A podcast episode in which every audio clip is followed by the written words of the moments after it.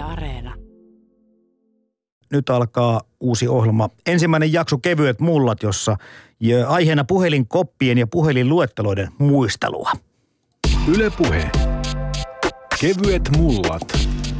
Perjantaisin kello 10. Toimittajana Jarmo Laitaneva. Niin tänä vuonna itse asiassa taitaa olla juuri nyt Pirkanmaalla jaetaan viimeiset Suomessa painetut ja tehdyt puhelinluettelot niitä haikaileville. Tämä puhelinluettelon tarina kesti noin 130 vuotta, suurin piirtein yhtä kauan kuin katukuvastamme vähän aikaisemmin kadonneet puhelinkopit.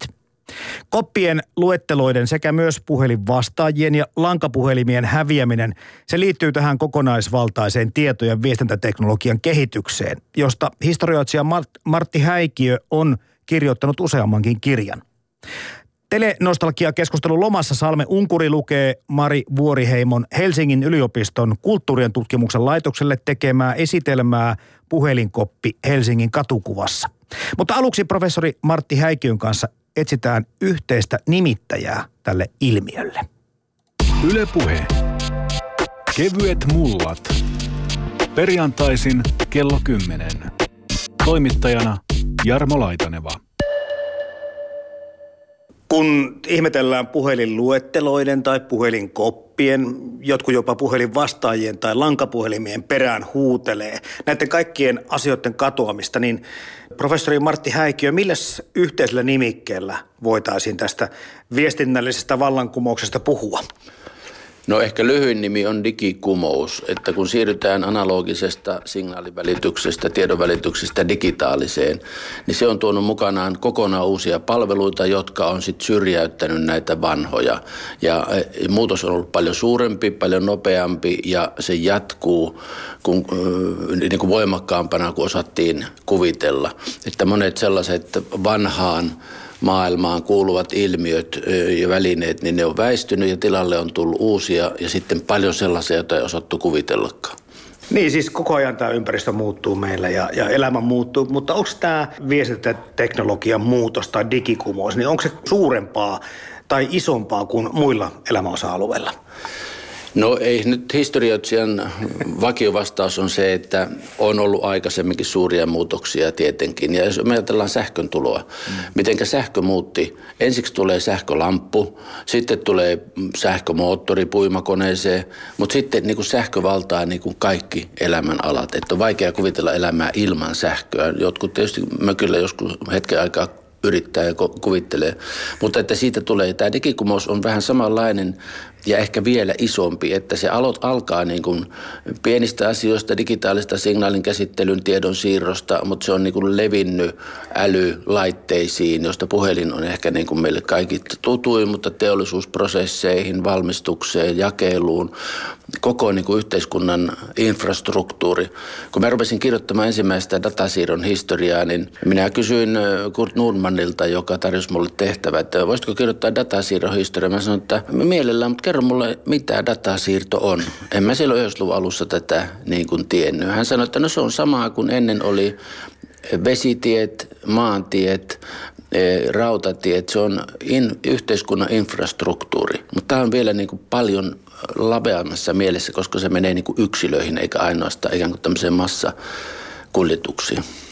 Niin, tätä vertausta on kuullut käytettävä siitä, että internetin tuleminen oli ehkä yhtä suuri tai suurimpi murros, muutos kuin sähkön tuleminen. Ja sinnekin nimenomaan huomio siihen, että ei se itse sähkö ollut tärkeä, vaan se, mitä, se, mitä kaikkia laitteita sähköllä voitiin käyttää. Ei nytkään netti ole tärkein, vaan se, mitä kautta, tai siis mitä tietoa sitä kautta saadaan. No kyllä esimerkiksi myös lankapuhelimen tulo on niin kuin erittäin suuri. Nykyään ihmetellään, että jääkö mitään historiaan, kun kaikki on netissä ja sähköstä Paljon suurempi kynnys oli se, että kun kirjeiden kirjoittamisesta siirryttiin puhelimeen, että puhuttiin puhelimessa ja jotkut kirjoitti muisti, jotkut ei, mutta että siis pääosa asioista hoidettiin lankapuhelimella. Ja, ja silloin niin kuin tämä kirjoitetun maailman eh, dominanssi päättyi ja sen jälkeen on tullut rinnalle uusia muotoja. Mä sanoisin, että tänä päivänä on tullut tekstiviestit, mutta ennen kaikkea sähköpostit. Ja sähköpostithan nyt jää jonkun oma arkistoon ja saattaa olla, että jää joihinkin aika isoihinkin arkistoihin niin kuin kaikki sähköpostit. Ja niin kuin nähdään esimerkiksi rikostutkinnassa, niin sähköpostit, tekstiviestit, niiden, nämä on ihan keskeisiä niin kuin jälkiä. Että itse asiassa digiaikana jää niin kuin paljon enemmän kuin tässä välillä. Graham Bell lanseerasi kehittämänsä uuden ajan ihmekoneen Yhdysvalloissa vuonna 1876 ja se levisi nopeasti maailmalle. Jo seuraavana vuonna syrjäisessä Suomessakin sanomalehdet tiesivät kertoa puhuvasta eli haastelevasta sähkölennättimestä. Ensimmäiset alkeelliset puhelinkoneet tulivat pian myyntiin ja kokeilun haluiset pioneerit rakentelivat yksityisiä puhelinlinjojaan. Keskitetty verkko alkoi muotoutua eri kaupunkien puhelinyhdistysten toimesta.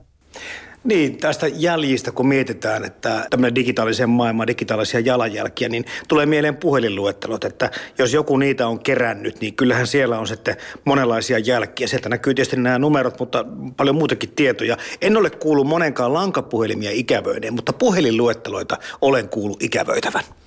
No kyllä varmaan viimeksi kun oli joululähestö ja postikortteja tehtiin tai postilähetyksiä suunniteltiin ja paketteja läheteltiin, niin kyllähän puhelinluettelo oli se jouluvalmistelun keskeisimpiä työvälineitä. Kaivettiin puhelinluettelosta osoitteita ja, ja tuota, nimien oikeinkirjoitusta ja, ja tuota, yhteystietoja ja sitten osattiin soittaa ja varmistettiin ja näin edelleen. Ja nyt esimerkiksi niin tämän os, oman osoitekalenterin ylläpitäminen, niin sehän on jokaisen niin tehtävä itse. Kun puhelinluettelo on kadonnut, niin ö, täytyy luoda tavalla tai toisella omat osoite kalenterit ja sitten nämä, jotka ei ole ennestään siellä niiden esiin kaivaminen, niin ei ole tänään niin helppoa kuin se oli digiosaajille kyllä, mutta sanoisiko tavalliselle ihmiselle, niin osoitteiden löytäminen ei ole niin helppoa.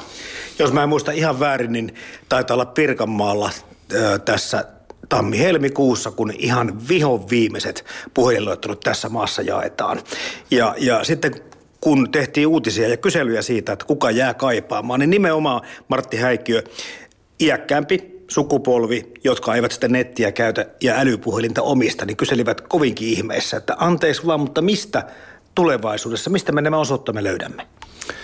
No on tullut kaikenlaisia hakukoneita, sitten on tullut näitä puhelinpalveluja ja, ja nekin automatisoituu ja kehittyy koko ajan. Että kyllähän se digitaalinen palvelu tulee ja se, sitä kun opitaan käyttämään, niin se on tietysti paljon nopeampi ja kattavampi ja, ja perusteellisempi. Mutta sitten on tällaisia mielenkiintoisia ilmiöitä, niin kuin esimerkiksi puhelinluettelot on käytetty muuhunkin kuin osoitteiden etsimiseen. Että on esimerkiksi niin kuin voitu nähdä, että joku ihminen asuuko niillä samassa osoitteessa, vaikka on kaksi eri nimeä ja kaksi eri nimeä ja sieltä on voitu vähän tällaista sosiaalista uteliaisuutta tyydyttää, että puhelinluettelolla on hyvin monia funktioita. No okei, nyt voidaan sanoa, että voidaan googlettaa ja, ja sieltä löytyy käsittämätön määrä ihmisistä niin kuin tietoa ja sitten jos on vielä Facebookissa ja niin, niin kyllä nyt ihminen on niin läpivalaistu vielä enemmän kuin puhelinluetteloaikana. aikana.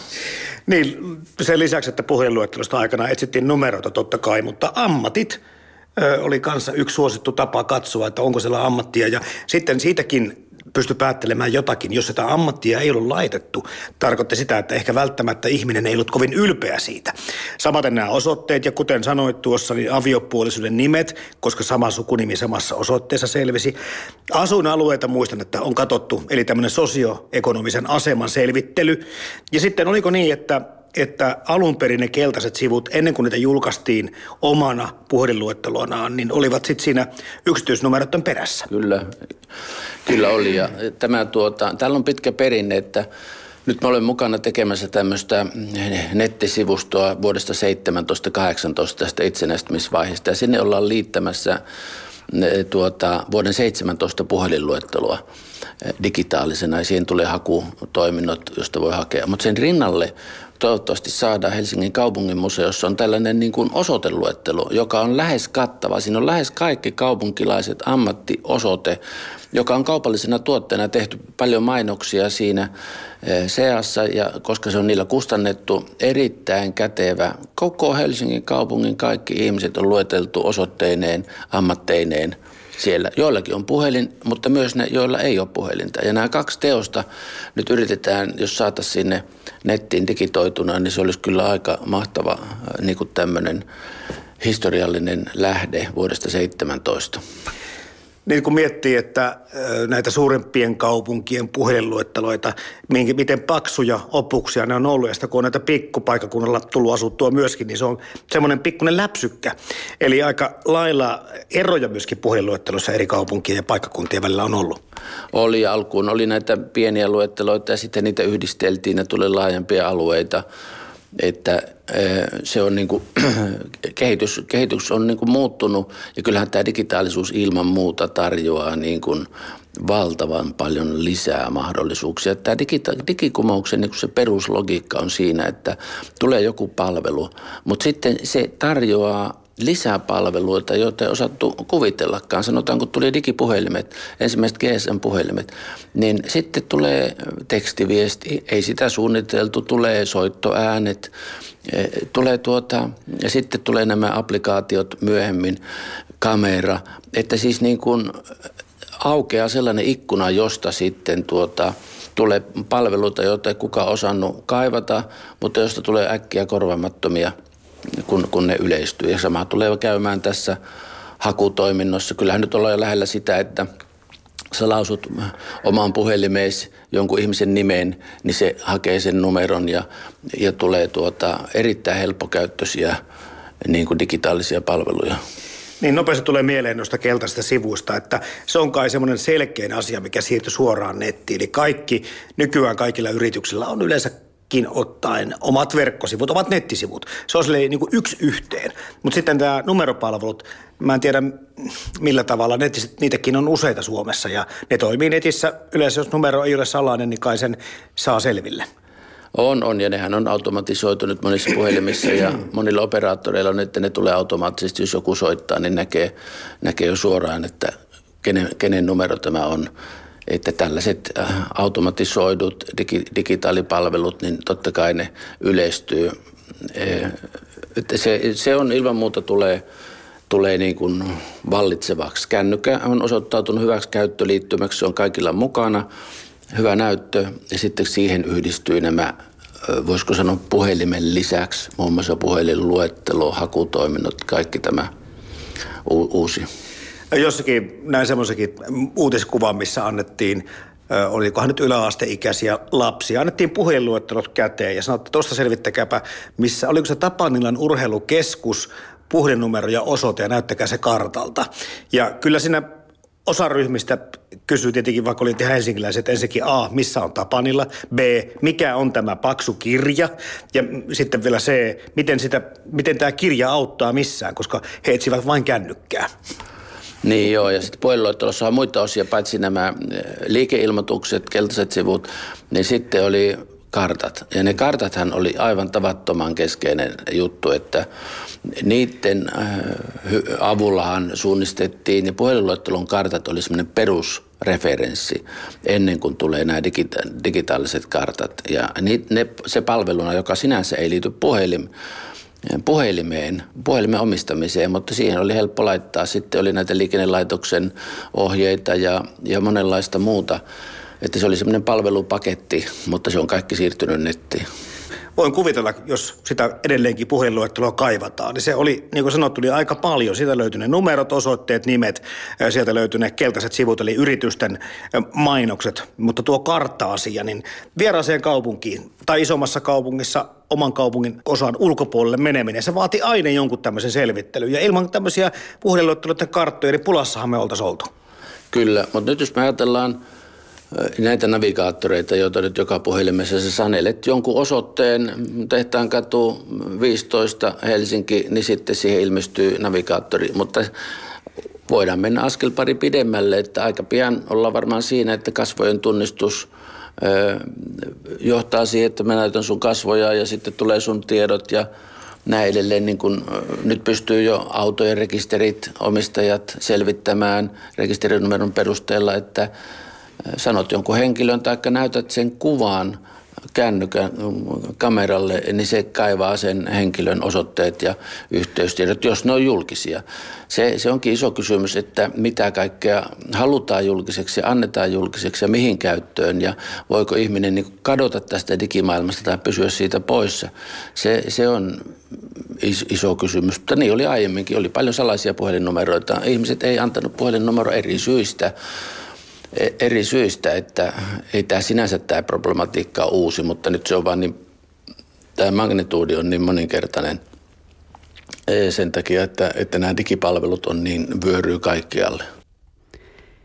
Helsingin telefoniyhdistys perustettiin vuonna 1882 ja ensimmäinen yleisöpuhelin tuli käyttöön heti samana vuonna.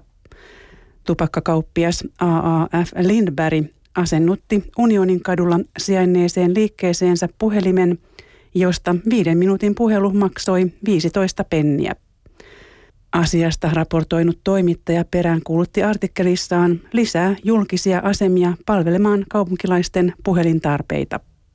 Vielä en ole nähnyt noissa divareissa semmoisia kovin suuria kasoja tai kertymiä näistä vanhoista puhelinluetteloista, mutta voisin kuvitella, että niillä ensimmäisillä 1900-luvun alussa, niin niillä olisi jonkunlaista arvoakin. On, on. Ja totta kai historian tutkimukselle suurta arvoa. Itse julkaisen kirjan Svinhuvuudista ja 17 ja Suomen itsenäistymisvaiheesta, niin kyllähän siellä nyt selvitellään esimerkiksi tuota itsenäisyyssenaattoreiden tai kansanvaltuuskunnan jäsenten asuinpaikkoja. Löytyy poliisikortistosta, puhelinluottosta löytyy varmistusta ja eri henkilöiden sijaintiin pystytään niin kuin maantieteeseen sijoittamaan missä itse kukin niin kuin sijaitsi historian tutkimukselle ja puhelinluettelot on aivan äärettömän tärkeitä. Samoin jos ajatellaan, jos, jos me saamme nyt tähän 17 puhelinluettelot, niin voidaan ajatella, että joku, niin tulee hakutoiminnot, että pannaan nyt vaikka tehtaan katu 15 hakutoimintona, niin sitten näkyy, ketkä kaikki siellä on asunut silloin. Eli että tämä digitaaliset haut on niin kuin, tosi mielenkiintoisia. Esimerkiksi taloyhtiöiden historiaa halutaan kaivaa ja usein jopa huoneiston tarkkuudella, niin tuota, ne, ne tulee löytymään sieltä, että nämä hakutoiminnot erityisesti tässä digitaalisessa aineistossa, niin, niin sehän on se varsinainen aarreaitta. Niin nyt kun tässä mietitään, että tällä Helsingin tai pääkaupunkiseudun talousalueella asuu no puolitoista miljoonaa jonkun arvion mukaan ihmisiä. Minkäs kokoinen kirja se 1917 puhelinluettelo mahtoi olla, historian tutkija Martti Häikiö? No se on kyllä yllättävän paksu siihen nähden, että Suomi on ollut tällainen merkillinen maa, että me ollaan tämmöinen impivääralainen takapajulla monessa asiassa, mutta sitten taas tekniikan käyttöotossa sähkö yleistyi Suomessa hyvin nopeasti, puhelin yleistyi erittäin nopeasti, se yleistyi sillä tavalla, että se kattavuus eh, niin kuin tuli nopeasti, että että se ajatus, että se on muutamien harvojen etuoikeus, niin se ei, se ei sillä lailla pidä paikkaansa, että se hämmästyttävyys on siinä, että mitenkä nopeasti se – yleisty. Että tuota, mehän on otettu näitä teknisiä uudistuksia Suomessa nopeasti käyttöön. Ja se on sinänsä mielenkiintoinen kysymys, johtuuko se kansanluonteesta vai, vai juuri tästä impivaaralaisuudesta. Meillä on syvät juuret, me otetaan helposti uutta tekniikkaa, onko se tämmöisen insinööriajattelu, mistä se johtuu. Mutta Suomi poikkeaa tässä suhteessa kyllä monesta isommasta maasta, että meille on ollut helppoa ottaa uutta tekniikkaa nopeasti käyttöön. Eikä se ole vaan tätä digikumouksen aikaa, mutta niin kuin sanoin, sähkön ja puhelimen yleistymisen aikaan jo tämä havaittiin. Kun semmoistakin kuulin, että puhelinluetteloita oli semmoisissakin talouksissa hyvin mielellään pidettiin, missä ei ollut edes puhelinta, koska sieltä sitä tietoa tuli, pystyi ammentamaan niin paljon. Ja jos ei ollut sitten omaa puhelinta, niin sitten jossakin vaiheessa aika nopeasti lankapuhelimien yleistyttyä tuli näitä yleisöpuhelimia. Ja, ja katukuvasta on nyt sitten hävinnyt tässä myöskin puhelinkopit. Vuonna 1912 helsinkiläiset saivat ihmeteltäväkseen kymmenellä telefoniautomaatilla varustettua kioskia eri osiin kaupunkia.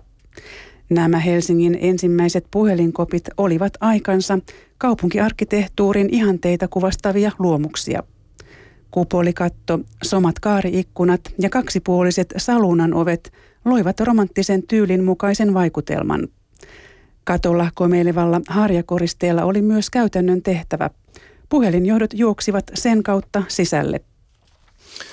No mä voin kertoa omasta historiasta sen verran, että vuonna 1977 minä muutin Korkeavuoren kadulle. Ja tuota, puhelintilanne oli se, että taloyhtiön linjat oli täynnä, ei saada puhelinta. Puhelinyhdistys ilmoittaa, että jono on päähän vaan.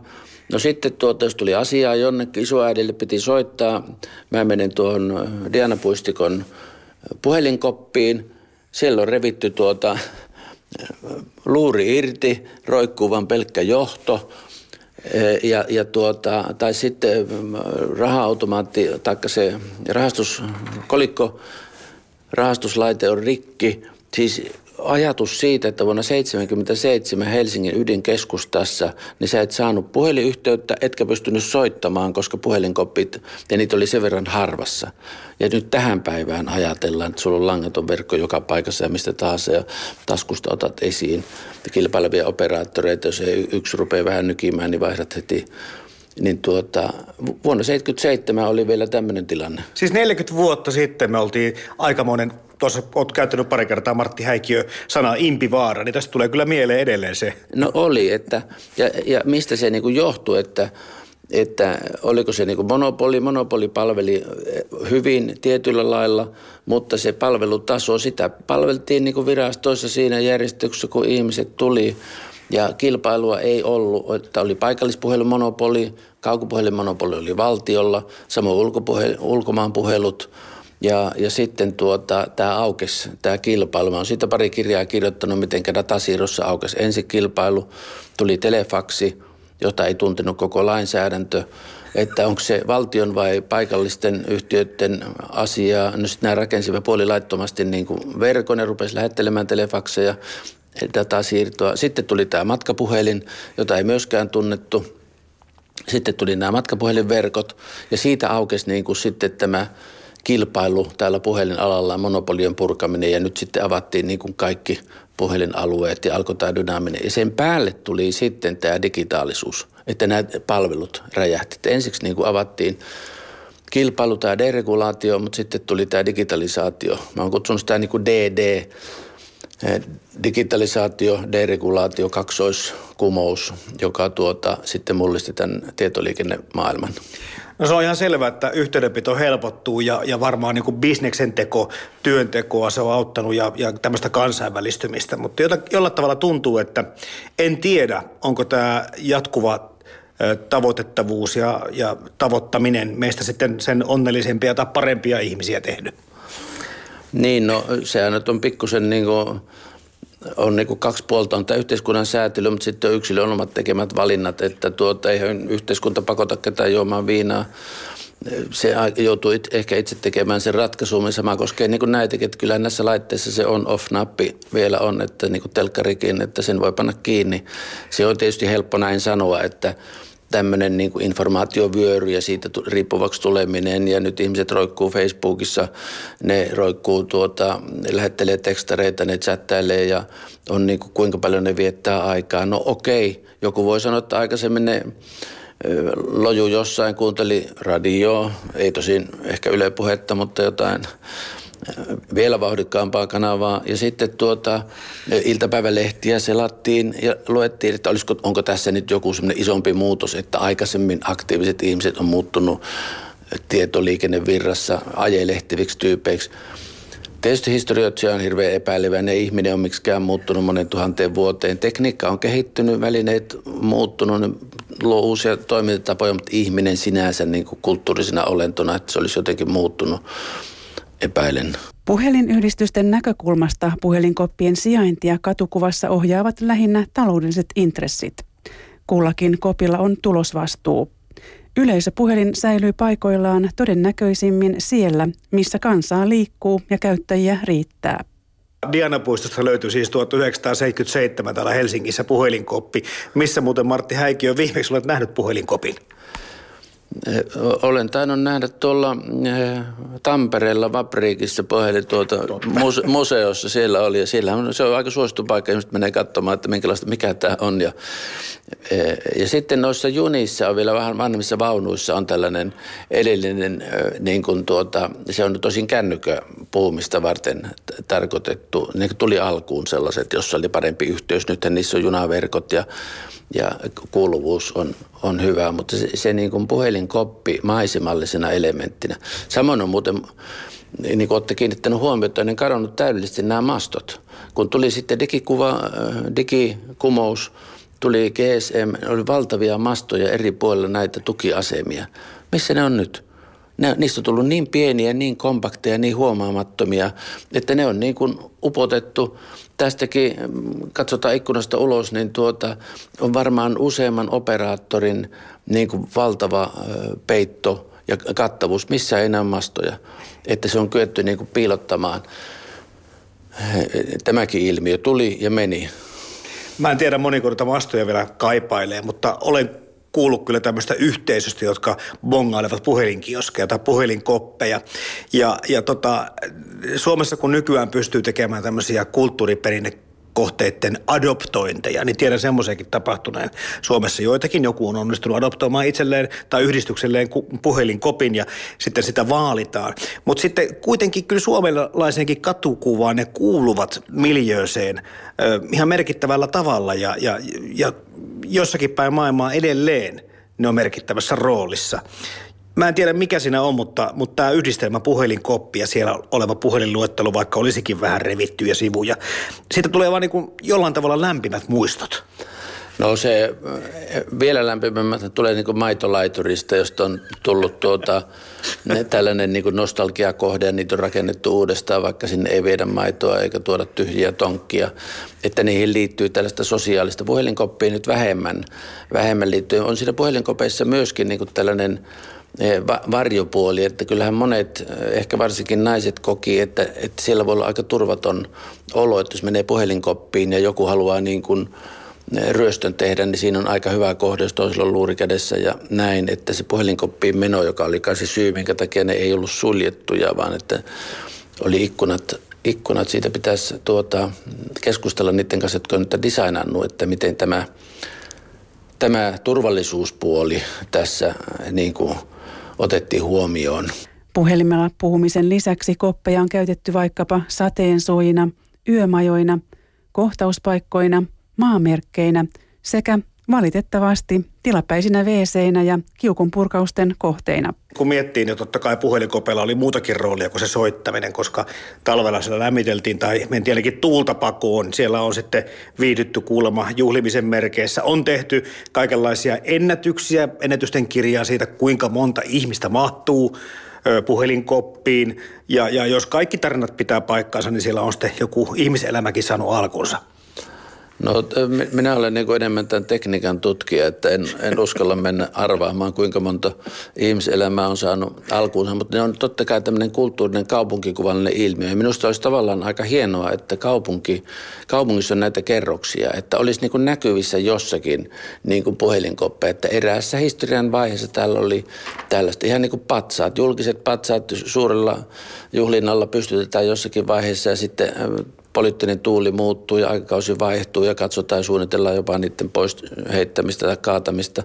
Ja kuuluu semmoinen kerroksellisuus historiaan ja kaupunkiin. Ja kyllä tietysti muutama puhelinkoppi siellä täällä niin voisi olla. Nythän keskustellaan paljon noista jäätelökioskeista esimerkiksi, kun ei... Ja ainakin lippakioskeista. No lippakioskeista keskustellaan myöskin ja niissä on paljon tällaista, niin kuin niiden funktio on mennyt karkkien ja jyötelöiden jakeluun hoituu muuta kautta, että ei niitä sinänsä tarvita, mutta ne on tämmöinen maisema nostalgia-elementti, joka on niin kuin tiettyyn mittaan eh, niin kuin arvokas kaupunkikuvassa. Se on tietysti toinen kysymys, että kenen pitää ne kustantaa sitten, että, että onko se museotoimi vai onko se kaupallista toimintaa ja kaupunki elää ja hengittää ja uudistuu koko ajan. No mä kattelin vähän netistä, etsin näitä tietoja puhelinkopeista ja, ja, ja jokainen niin kuin omassa mielessään pystyy loihtimaan kuvan englantilaista katukuvasta. Olipahan sitten Lontoosta tai maaseudultakin, niin Englantihan tunnetaan tai Brittein saaret siitä, että siellä on hienot taksit ja hienot punaiset kaksikerrokset bussit. Mutta edelleenkin siellä myöskin on panostettu siihen, miltä näyttävät postilaatikot, miltä näyttävät palopostit tai vesipostit ja, ja puhelinkopit. Mikä sitten sen tekee yhteiskunnasta tällaisen, että siellä vielä tämä kulttuuri jollakin tavalla on, on niin, kuin niin merkityksellistä, kun meillä ne ovat hävinneet? No Englanti, jossa olen asunut kolme vuotta, niin on, on tuota, hyvin tämmöinen historiatietoinen maa ja se siellä ei ole ollut vallankumouksia, siellä ei uskottu vallankumouksiin, tämmöisiin äh, totaalisiin katkoksiin. Ja siellä niin kuin tällaiset historialliset juuret äh, on näkyvissä hyvin paljon. No se on voima, mutta se on tietysti myös heikkous sitten, että ollaan niin konservatiivisia ja arvokonservatiiveja, että otetaan uudistukset vastaan sillä voimalla, kun ne ansaitsee. Että kun tulee uusi palvelu, niin se väistämättä syrjäyttää vanhan. Mä sanoin, että on yksi alue, jossa ihmiset eivät epäröi, ja se on esimerkiksi lääkkeet. Kun tulee uusi tehokkaampi lääke, niin on aika harva konservatiivi, joka sanoo, että minä olen niin tottunut tähän vanhaan lääkkeeseen, vaikka sen teho onkin vain puolet tästä uudesta.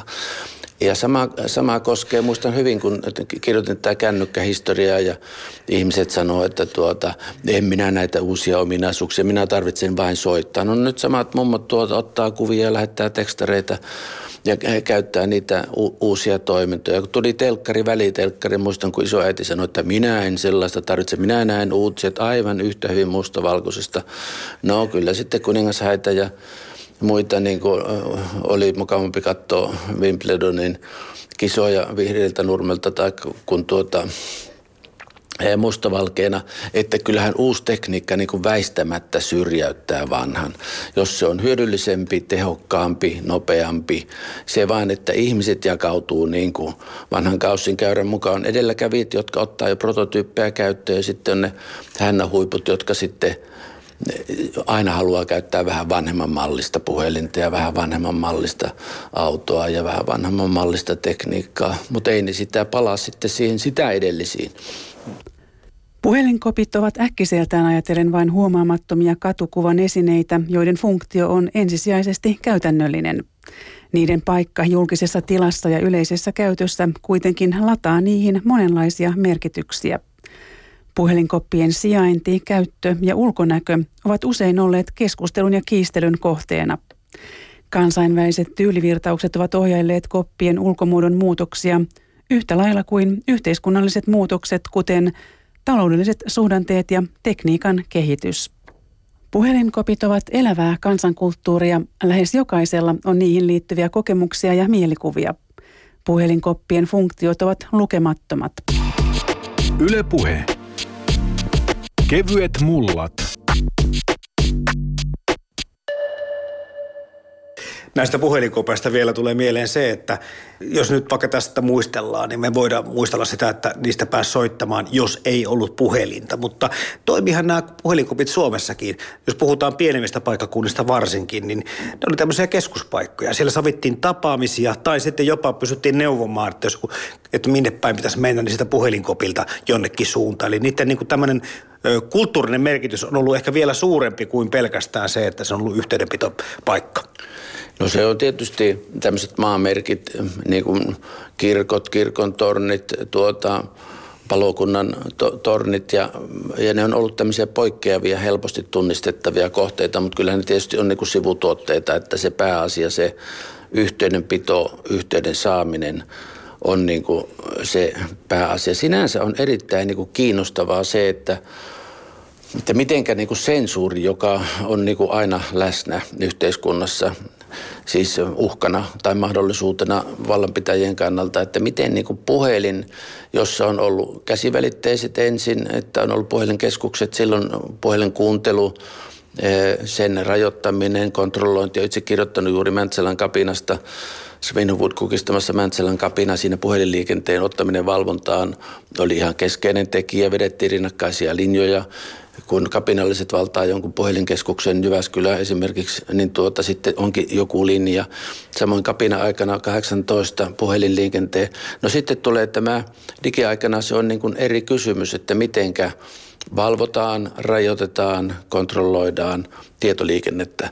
Niin, niin se on tietysti iso kysymys ja nythän on, on niin, että eihän kännykkäliikenne kuile suinkaan niin kuin ilmassa, mutta kuin pikkupätkän puhelimesta tukiasemaa. Ja sitten se on niin kuin kaapelointi, valokuitu, valokuitua pitkin. Ja kuka hallitsee näitä keskuksia, tukiasemia, eh, kuituja, isompia eh, keskuksia, tietokoneohjausta, niin, niin sehän on iso turvallisuus ja sitten sananvapaus kysymys, että tuota, että tämä on niin kuin erittäin niin kuin ajankohtainen ja jännittävä kysymys. Ja tässä kun kuuntelee sinua Martti Häikkiö, niin huomaa, että se vallanpitäjän ö, tuota, suhtautuminen kansaan, eli ihmisen perusluonne ei ole hirveästi vissiin muuttunut. No ei, no se on aina etsitty tätä tasapainoa yksilönvapauden ja sitten niin kuin sanottaisiko vahvan tai ehjän valtion yhteiskunnan välillä. Että yhteiskunta kyetäkseen toimimaan edellyttää tiettyä keskittämistä, tiettyjä yhteisiä toimintoja, yhteisiä standardeja. Että semmoinen anarkistinen ajatus, että jokainen yksilö toimii täysin niin kuin omien sääntöissä mukaan, niin se vaan ei toimi. Ja tätä balanssia niin kuin etsitään, niin kuin sanoisiko sananvapauden ja sitten turvallisuuden välistä tasapainoa. Ja se on ihan ikuinen taistelu. Joskus muista semmoisiakin suomalaisessa elokuvassa, taitaa olla Kaurismäen elokuvissa, jossa, jossa vähän tämmöistä romanttista Suomea kuvataan ja, ja muistellaan, niin, niin jotkut taiteilijan tuntuiset ihmiset pitivät puhelinkoppeja jopa konttoreinaan, eli heillä ei ollut kotona tietenkään taiteilijana puhelinta, mutta siihen numeroon pystyi soittamaan. Ja ihmiset, jotka asuvat puhelinkoppien välittömässä läheisyydessä, niin pystyvät jopa päivystämään sillä tavalla ehkä ikkuna auki, että jos se soi, se mentiin myöskin vastaamaan. Että on aika mielenkiintoisia semmoisia kohtaamisia ollut näistä puhelinkopeissa. Vähän samalla tavalla kuin lankapuhelimessa soiteltiin joskus väärin numeroihin. Niin, se on siis tämän puhelinliikenteen niin kuin, miten se on muuttanut ihmisten välistä sosiaalista kanssakäymistä, niin se on todella niin kuin kiinnostavaa. Niin kuin sanoin, niin kirjeiden aikakausi päättyi niin kuin ei Lennätin vielä sitä muuttunut. Lennätin oli sen verran hidas, pystyttiin sähkeitä lähettämään, virallista tiedonantoa, ja tällaista sotilaallista, taloudellista muuta. Mutta sitten kun tulee puhelin, eh, ja sitten varsinkin tulee kaukopuhelin, eh, kaukopuhelinyhteydet ja suorat puhelinmahdollisuudet, niin kyllähän se on muuttanut aivan dramaattisesti niin kuin sosiaalisia yhteisöjä, että äh, kaukana ja lähellä ollaan, voi päivittäisessä puhelinyhteydessä olla kaukana oleviin ihmisiin, niin sehän on ihan eri maailma kuin kirjeiden aikakaudella, vaikka kirjeet olisi kulkenut nopeastikin. Ja, ja tämä molemminpuolinen kommunikaatio, ja siinä suhteessa se iso muutos on minusta siis lankapuhelimen tulo, että, että ei tämä digipuhelin ole tätä niin kuin muuttanut. Tähän on tullut niin kuin lisää palveluja ja tällaista kaikenlaista, niin kuin nyt sanotaan esimerkiksi tämä kuvien – lähettäminen tai videopuhelut on tuonut niin kuin ison lisää äh, piirteen. Siinä oli muuten lankapuhelimenkin aikana, esimerkiksi ovipuhelimethan oli tällainen, ja niihin oli tarjolla videoyhteys, mutta se ei yleistynyt. Ihmiset ei halunnut, jos joku painaa alakerran nappia, niin se on sitten tukka kampaamatta tai kuka missäkin asussa niin kuin siellä vastaamassa mahdollisesti tuntemattomalle ihmiselle. Ne ei yleistynyt, vaikka ne olisi ollut tekniikka ollut saatavilla jo pitkä aikaa. No nyt videopuhelut, niitähän käytetään aika paljon, että voi niin kuin eh, keskustella tuttavat keskenään, jotka tietää, että, että se myös se liikkuva kuva. Mutta tietysti noin prosentuaalisesti se on erittäin pientä verrattuna, verrattuna ihan normaaliin puheeseen. Ja sitten on tullut nämä muut chattaamiset ja, ja tuota, messengerit ja muut, muut viestin välineet. Ensimmäiset puhelinkopit pystytettiin Helsingissä kaupungin keskeisimmille ja vilkkaimmille paikoille. Läntisen Viertotien eli nykyisen Mannerheimin tien varrelle, Rautatien torille, Esplanadille, Satamiin. Alkuajoilta tiedot niiden määrästä ovat satunnaisia. Näyttäisi kuitenkin siltä, että määrä kasvoi vain verkalleen. 1920-luvulla oltiin 30 kappaleen tienoilla – 1930-luvulla ylitettiin puolen sadan rajapyykki. Vähitellen puhelinkoppeja ilmestyi myös keskustan ulkopuolelle aina Sörnäisiin, Käpylään ja Munkkiniemeen asti. Noususuhdanteen alettua saatiin runsaasti lisää myös vihreitä metallikoppeja kaikkialle kaupunkiin. Vuodesta 1965 alkaen käytettävissä olevat tarkat tiedot puhelinkoppien määrästä kattavat koko HPYn toiminta-alueen. Tuolloin koppeja oli kaikkiaan 442. Vuosittainen lisäys oli tasaista, mutta 1960-luvun lopulla alumiinikopin käyttöönotto toi moninkertaisia kasvulukuja. Väestön kasvu ja lähiörakentaminen ruokkivat puhelinkoppien tarvetta. Ripeää nousua koettiin myös 1980-luvulla, jolloin päästiin jo yli 700 kappaleen.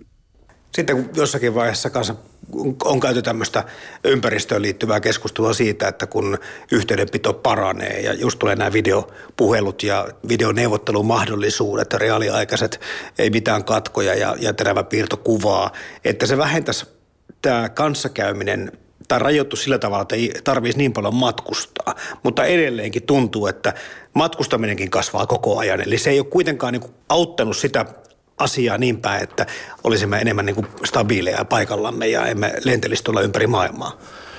No minä olen pitänyt itse esimerkiksi Rovaniemelle tämmöistä videoluentoa.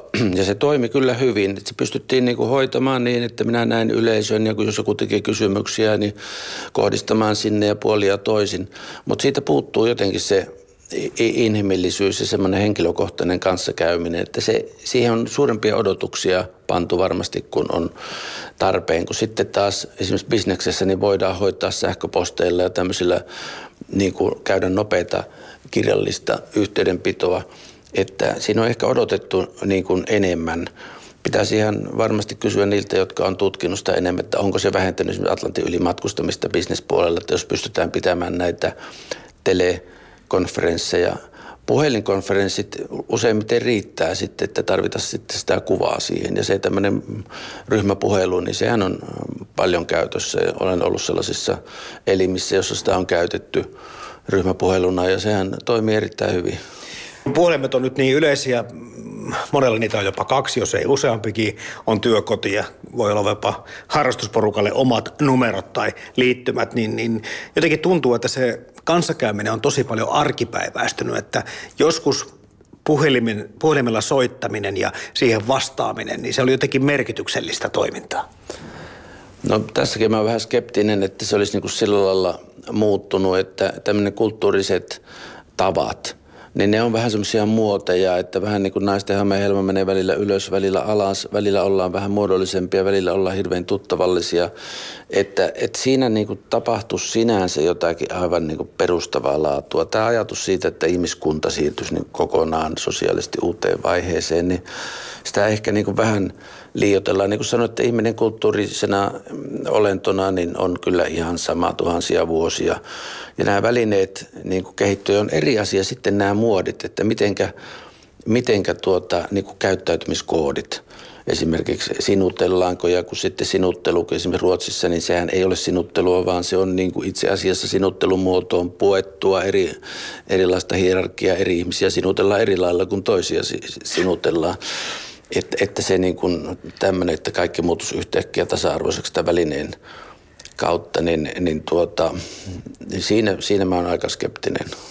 Hei, nyt tuli vaan mieleen se, että, että kun olet professori Martti Häikkiö asunut Englannissa ja puhuttiin siitä, kuinka komeita ne kopit siellä on ja vieläkin kun selaa vaikka Instagram-kuvapalvelua, niin moni fiilistelee ja laittaa niistä kopeista hienoja kuvia.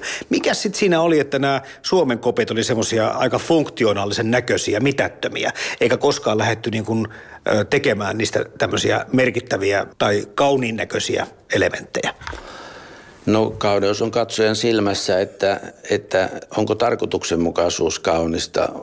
Niin, niin siinä on vähän se kysymys, että onko se niin kuin esteettisesti vai tarkoituksenmukaisesti, oliko ne toimivia, kestäviä. Tämä kestävyys oli ihan niin kuin keskeinen elementti, koska tämä ilkivalta on ikuinen ilmiö. Ja, ja sitten tämä tarkoituksenmukaisuus, miten ne palvelee, miten tuota, ne toimii – niin niiden, eh, se on niin kuin, kyllä tämä kauneusarvot on niin kuin vähän tällainen kysymys, että tuota, riippuu kyllä ihan niin kuin katsojasta. Niin kuin sanottu, niin insinööri katsoo eri lailla kuin maisemasuunnittelija ja, ja kiinteistövälittäjä katsoo maisemaa eri silmällä kuin metsähoitaja. Niin samalla lailla näitä puhelinkoppejakin riippuu ihan täysin, että kenen silmin sitä katsotaan. Lihavat vuodet jatkuivat aina 1990-luvun alkuun saakka. Tuolloin perinteisten puhelinkoppien kasvu lopahti, kun taas kevytrakenteisten puhelinsuojien määrä lähti nousuun. Sitten alkoi nopea ja jyrkkä alamäki.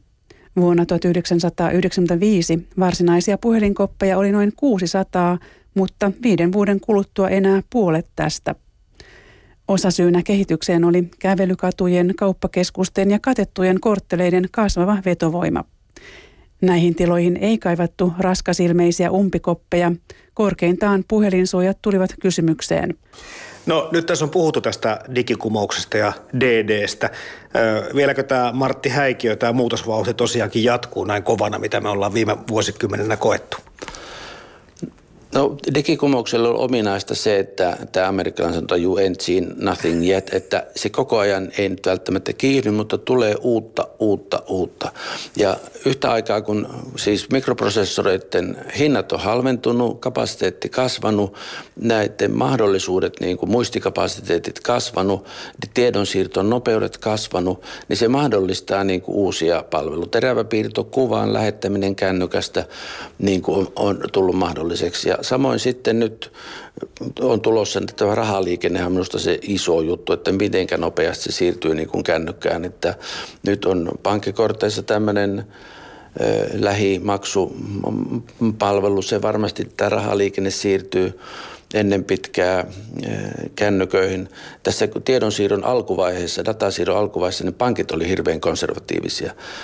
Kesko firmana esimerkiksi otti varastohallinnan niin kuin käyttöön hyvin nopeasti, mutta pankit varjeli omaa, omia reviirejään, omia markkinaosuuksiaan, omia systeemeitä aika pitkään ennen kuin mentiin siihen, että jokaista pankkiautomaattista saa kenen tahansa pankista niin kuin rahaa. No tämä seuraava iso kynnys on, että he, pankkimaailma siirtyy siihen, että digitaalinen raha e, niin kuin sujuu. Ja siihen totta kai täytyy ratkaista nämä turvallisuus turvallisuusongelmat ja, ja kaikki tällaiset reviirikysymykset, mutta ilman muuta se niin kuin menee siihen, koska tekninen kapasiteetti eh, niin kuin mahdollistaa sen.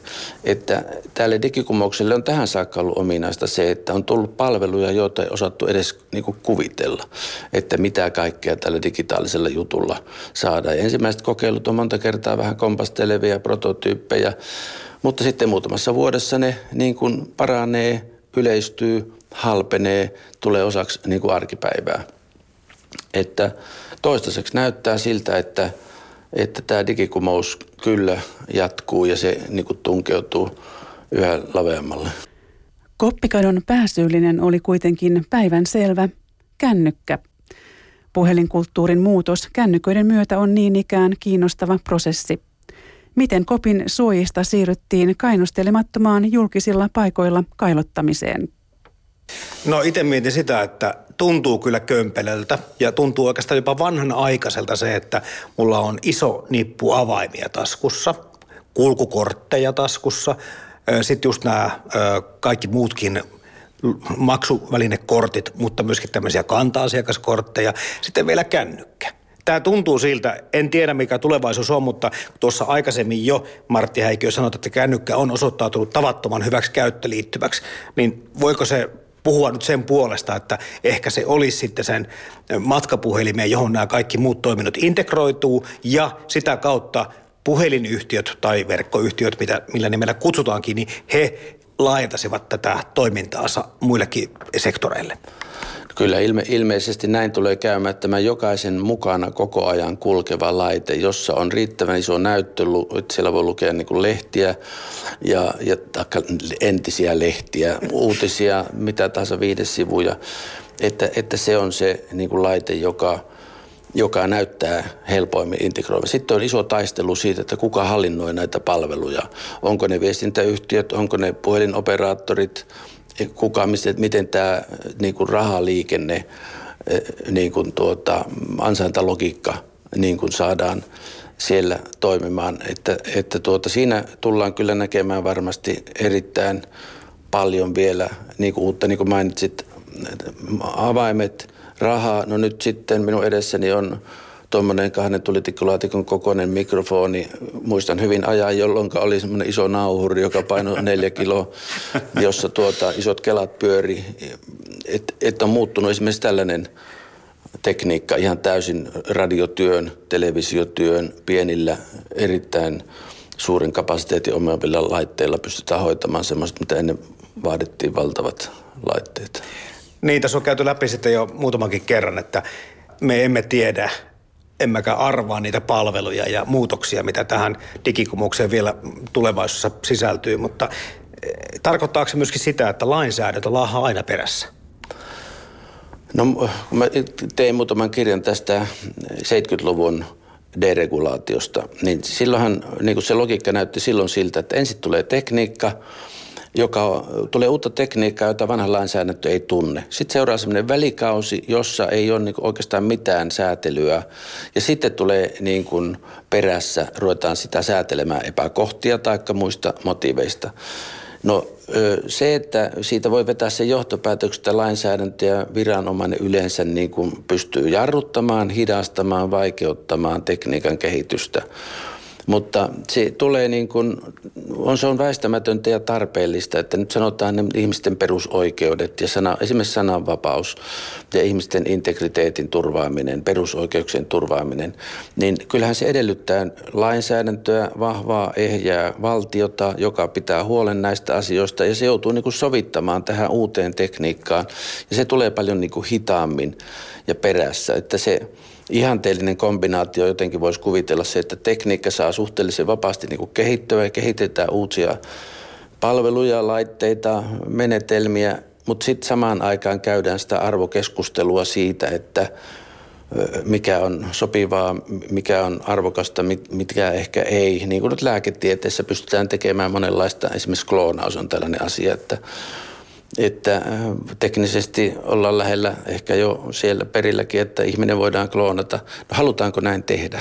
Niin se on erittäin iso ja vakava kysymys. Ja, ja tuota, niin, eli tämä vuorovaikutus arvoihin perustuvan lainsäädännön ja sitten tekniikan kehityksen välillä, niin, niin se täytyy niin kuin jatkua ja olla nämä molemmat elementit mukana.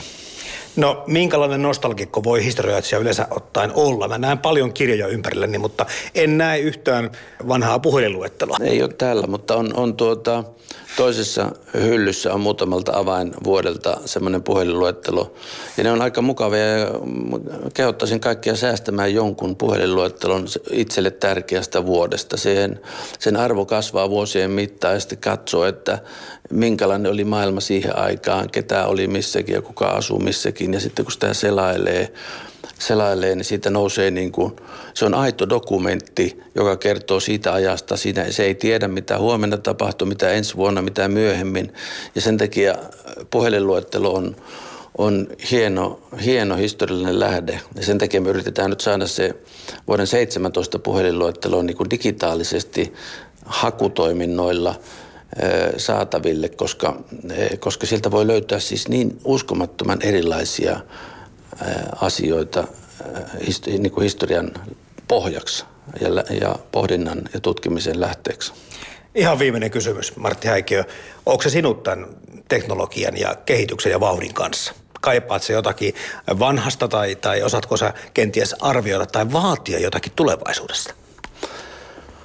No jos nyt sanotaan, että mulla on sellainen niin kuin ohjenuora, jonka, jolla on pieni historia, että kerran muistan keskustelun, kun kaksi akateemikkoa, akateemikko Eino Jutikkala ja akateemikko Jorma K. Miettinen istuvat vastakkain. Mä satun olemaan siinä väärässä ja ne keskusteli uudesta tekniikasta ja Jutikkala sanoi, oli päälle 90, sanoi, että yhtä asiaa minä kadun, että kun tuli nämä tietokoneet, niin minä ajattelin, että minä olen niin vanha, että minä en niihin siirry. Ja hän kirjoitti sitten tavallisella vanhalla kirjoituskoneella ja minäkin olen toimittajana hänen juttujaan sitten kirjoittanut puhtaaksi tietokoneella että hän katuu, että hän ei mennyt uuteen tekniikkaan. No vieressä vastapäätä oli Jorma K. Miettinen, joka taas radiokemian professorina ja tämmöisenä oli äärettömän niin kuin tekniikan myönteinen ja sanoi, että minä kun roikun tuolla netissä koko ajan ja minä luen noita Japanin lehtiä illamyöhällä, jotka ilmestyy seuraavana aamuna. Ja ainoa ongelma on se, että kun mä tulostan 500 sivua vuodessa, niin en, päivässä, niin en ehdi niitä ihan kaikkia lukea. Toinen oli niin kuin tekniikan kärjessä ja toinen jäljessä. No tästä minäkin olen tehnyt sen johtopäätöksen, että uuteen tekniikkaan täytyy mennä mukaan. Viimeksi viime vuonna liittyen Facebookiin, olen sitä opetellut joku viikko sitten, rupesin opettelemaan tätä Instagramia. Nyt sitten olen keskustellut ihmisten kanssa, että mikä tämä Twitteri on, että pitäisikö siihen mennä ja mitä sillä voisi tehdä, kun itsenäisyyden juhlavuosi osallistun kymmeniin tilaisuuksiin ja käyn itse puhumassa. Että kyllä minusta niin kuin uusi tekniikka syrjäyttää vanhan, elämä menee eteenpäin. Me on savupiirteistä siirrytty keskuslämmitykseen, sitten kaukolämmitykseen, on tullut maalämpö ja energiapuolella, niin kuin sanottu lääketieteessä, otamme meille, meille uudet kuin vanhat lääkkeet. Niin samoin tässä tekniikassa, että jollakin lailla pitää seurata niin kuin aikaa ja se on niin kuin väistämätöntä, että uusi tekniikka syrjäyttää vanhan. Se, että ei arvot muutu ja yhteiskunnan arvoista pitää keskustella demokratiasta, kansanvallasta, vapaudesta, tasa-arvosta, sivistyksestä. Se kulkee niin kuin rinnalla, mutta kyllä tekniikka on, uusi tekniikka on parempaa kuin vanha tekniikka. Ylepuhe. Kevyet mullat. Perjantaisin kello 10. Toimittajana Jarmo Laitaneva. Tähän malliin historioitsija professori Martti Häikiö kertoi digimuutoksesta tai kumouksesta kuinka vain. Ja tässä haastattelun lomessa Salme Unkuri luki Mari Vuoriheimon Helsingin yliopiston kulttuurien tutkimuksen laitokselle tekemää esitelmää Puhelinkoppi Helsingin katukuvassa. Toki sitten löytyy tällainenkin historiikki HPY 100-vuotishistoriikki, jota selaamalla pääsee aika hyvin kärryille näistä vanhoista asioista. Ja tuossa jo muutaman kerran, kerran Martti Häikiö mainitsikin, että tähän Suomi 100 vuotta hankkeeseen, sen nettisivuille ollaan paraikaa hänen johdellaan koostamassa vuoden 1917 puhelinluetteloa. Muistaakseni sekä suomen että ruotsin kielellä tuo luettelo aikanaan on julkaistu. Eli miltä näytti satavuotias puhelinluettelo sata vuotta sitten, se selviää, kun pää, tuo projekti on valmis. Suomi 100 vuotta nettisivustolta sitä voi käydä näitä lukemassa. Ja ensi viikosta ö, muutama sana, nimittäin aiheena on tällainen.